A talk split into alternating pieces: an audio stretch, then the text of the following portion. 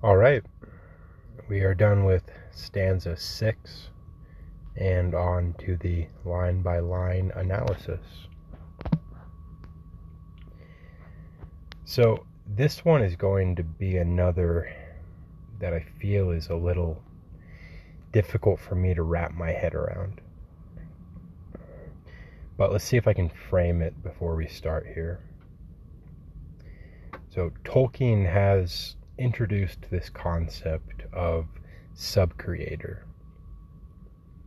And in some ways, it seems to me to be a bit subjectivist in the way, in, in the sense that we create reality by our attention, perception, conception of the things that we interact with and observe. Now, of course, there's a distinction here because Tolkien obviously does not want to equate that type of subcreation with the popular imagination of Satan, the fall of Satan, particularly how it's described in Paradise Lost, that it all kind of stemmed from this pride and creative ambition. That just like I talked about how Saruman, by fracturing that white and wanting to embody every color, he wanted to go above and beyond his nature, what he was created for. And in some ways, that's appealing to us in our modern world. I can, I can admit that that's a very, that's a very attractive sentiment. This radical individualism that breaks through all constraints. Uh, this kind of Sartre or Camus type existentialism that just em- embodies that unlimited creativity and expression.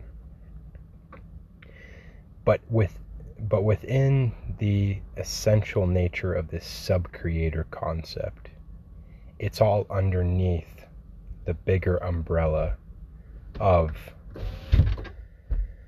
God's creation. It's all within that structure. So in stanza 5, I didn't quite make this very clear, but in the middle of that stanza it says, Tolkien says, his world dominion by creative act, not his to worship the great artifact, man, subcreator, the refracted light. So, not to worship the great artifact. So, we we aren't constituted in a way that we thrive when we worship man. When we take this humanistic drive and place it at the top of our salience hierarchy our value hierarchy, the, the things that we give attention to. If we place man and in the end degree a single man or woman, ourselves, that, that is, if we place ourselves at the top of this hierarchy and kind of subjugate everything under that, then, as I said, that's putting true reality into a box that we just can't keep contained. Guess you could say this is a bit like Pandora's box. we don't want to we don't want to open that box because we don't have the power to control the resulting explosion of creative potential and force. So, that being said, I think we can move on to stanza six. First line. Yes, wish fulfillment dreams we spin to cheat our timid hearts and ugly fact defeat. Okay, so as always, we gotta make it plain that ugly fact, ugly fact defeat. Fact is capitalized here, so we have another one of those higher level umbrella terms that encapsulates all other facts in this category. So, ugly fact defeat, he's talking about. I think what he's talking about is our just the reality of our incapability of being that ultimate individual that transcends all constraints. And outside of a religious perspective, it uh, quite often spins down into nihilism because in the end we're all dead, right? In the end, we, if we look at it from that materialistic perspective, in the end we're a collection of atoms that are going to go go the way of the dodo. And so there's this thing that atheists talk about a lot of times and even some serious thinking Christians ask themselves, I should say, any serious thinking religious system considers this question Are we creating these wish fulfillment dreams only to treat only to cheat and create this illusion around the gross reality of existence that is ultimately nihilistic in this thought experiment. So, here, when I first read that, I was thinking, well, is Tolkien saying that these are just wish fulfillment dreams? He says in the first line, yes, wish fulfillment dreams we spin to cheat. So, yes, he's saying, yes, we do do this. But obviously, we can't assume that he is a nihilist. So what does he mean here by we do we do indeed create these wish fulfillment dreams? So there's the reality of the religious ideal that is God in actuality. And we've already seen in stanzas above that we have a dim echo of exactly what that true existence is. So we have to create these dreams, these concepts, these illusions around the reality in order to kind of bring it down and make it accessible to minds such as our such as our own. And they make it easier to believe in these things. Uh, a lot of, I'd say most Christians like to think of God the Father as a beneficent, noble, bearded king, kind of a Gandalf looking figure. Now, is that true? Is that what God is? I would hope that no one stops there when they think of God. Maybe for some people that's good enough, and that I, I wouldn't say that that's in and of itself some type of horrible thing to believe. But if we try and put God into that box, that is a that is a gross oversimplification of the reality of God. And it's a type of wish fulfillment dream. But we have these timid hearts, and we have this ugly fact defeat we're all going to die.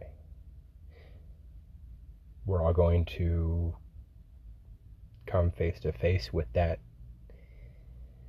with that ominous extreme divinity that is God. Next line.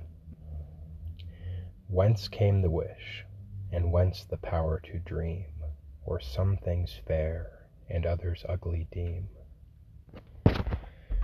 So, obviously, this is a poem, so we got to kind of fill in the words here. So, ugly fact defeat, and then I would add, but whence came the wish? So, he's saying, where do we get these intuitions and where do we get these value judgments and where do we get this intuition of transcendence, the soul? And uh, Lewis, in his apologetics works, he talks about how how you can't measure something without a reference. If we call something short, that's a relative statement. So we're comparing that to some ultimate measure. Some would say we take a yardstick and we use that as a reference point to measure something and then we say this is short or this is long in relation to that reference point. And I think Tolkien has that same idea just in the realm of values and ultimate uh, intuition. So, where do these powers to dream come from? Where do we, in, where does that intuition to call some things fair and call other things ugly? Because for, for, for Tolkien, that's a real intuition, that's a real part of our nature.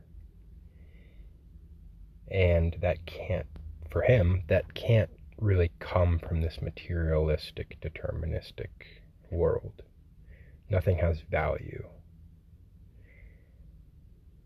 There, this this has been said. This has been said a lot, but there's this idea where science can tell us what is, but it can never tell us what should be. So where do those comes from? Where do those come from? Next line. All wishes are not idle, not in vain. Fulfillment we devise, for pain is pain. So some things we do ease pain, make it more, make that yoke a little lighter. In the Gospels, Jesus says, My yoke is light and so some, some things help with that. And some wishes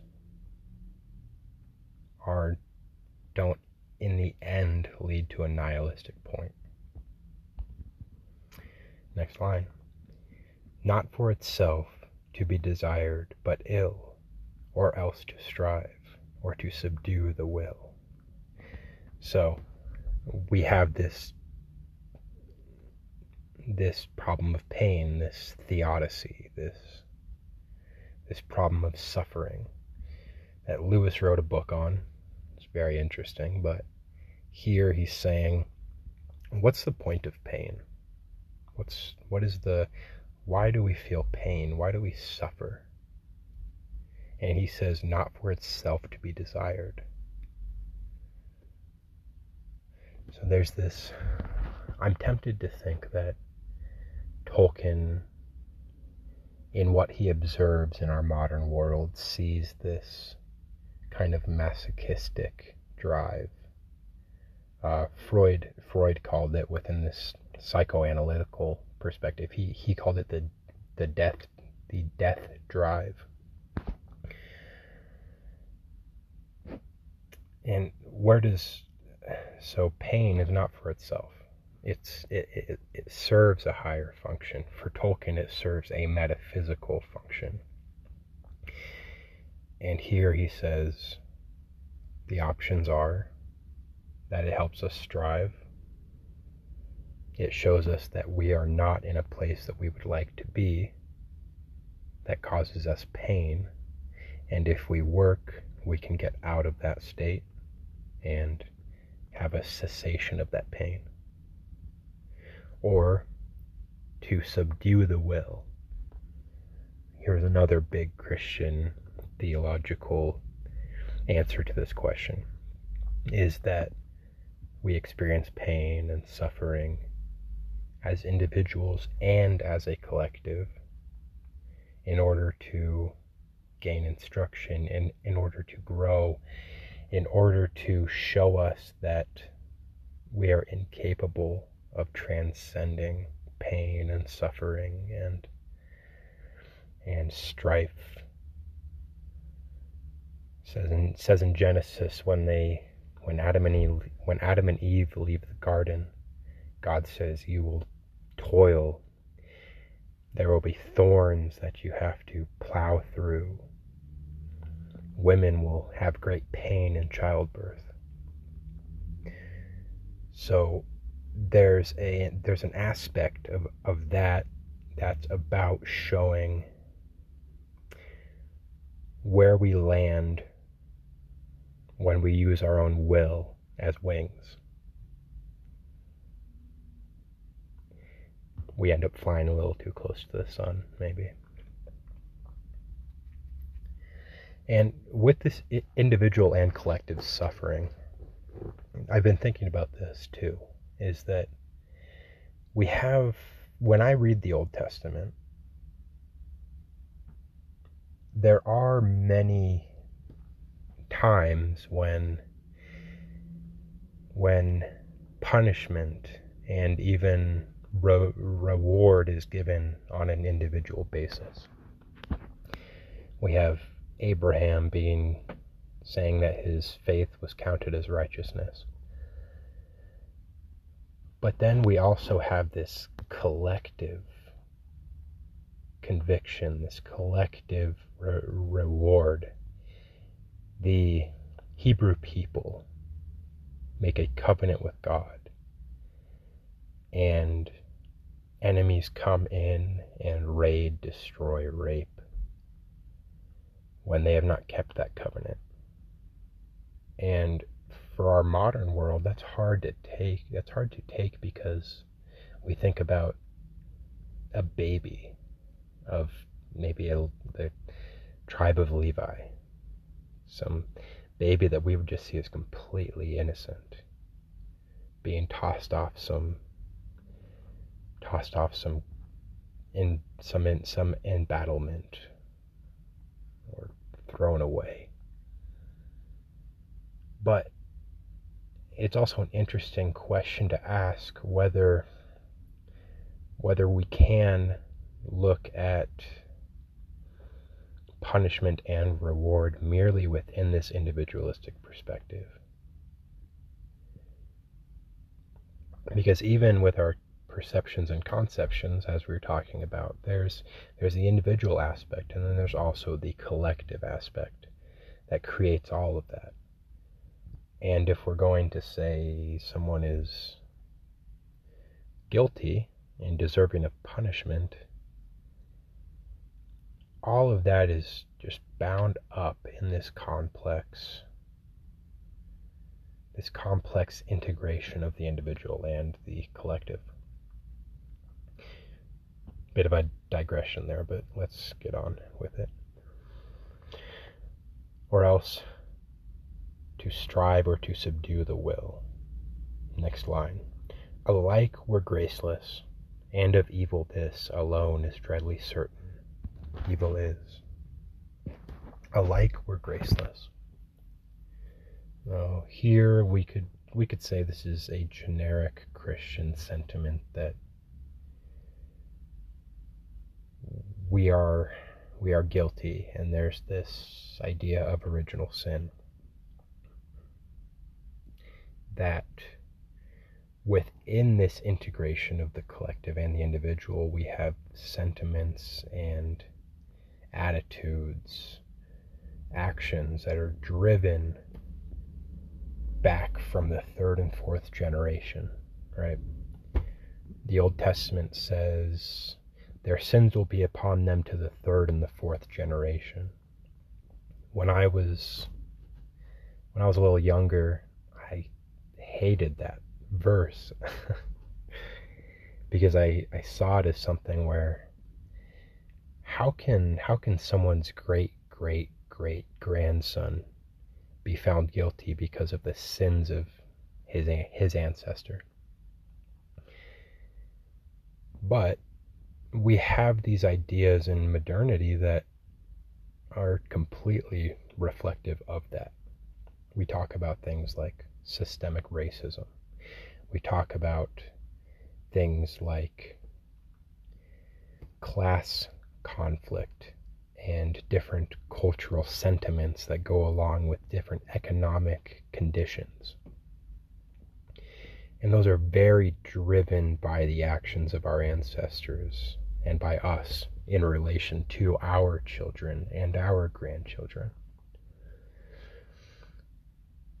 So, in a more natural, causal kind of way, that makes a lot of sense to me. Yeah. Alike we're graceless, and of evil this alone is dreadly certain. Evil is. So that's that's one thing that through every philosophical writing that I've come in contact with, along with all the theological pieces that I've read, apologetics, everyone accepts that suffering is real. Evil is real. They may they may not call it evil. There's so many words for it, but this dissatisfaction, this from the Buddhist perspective, this striving, this this feeling of uncompleteness, this unfulfillment is universal. We might even call it again this Kantian idea of the universal subjective. It's never going to be the same concept for any one person, but we all have an idea of things that we suffer from, that we view as very, very much less than ideal. So, of evil, this alone is dreadly certain. Evil is. So, there we go. We're going to start from there and hopefully flesh that out a little bit as we go on through this poem. All right, that stanza six, and I will see you soon.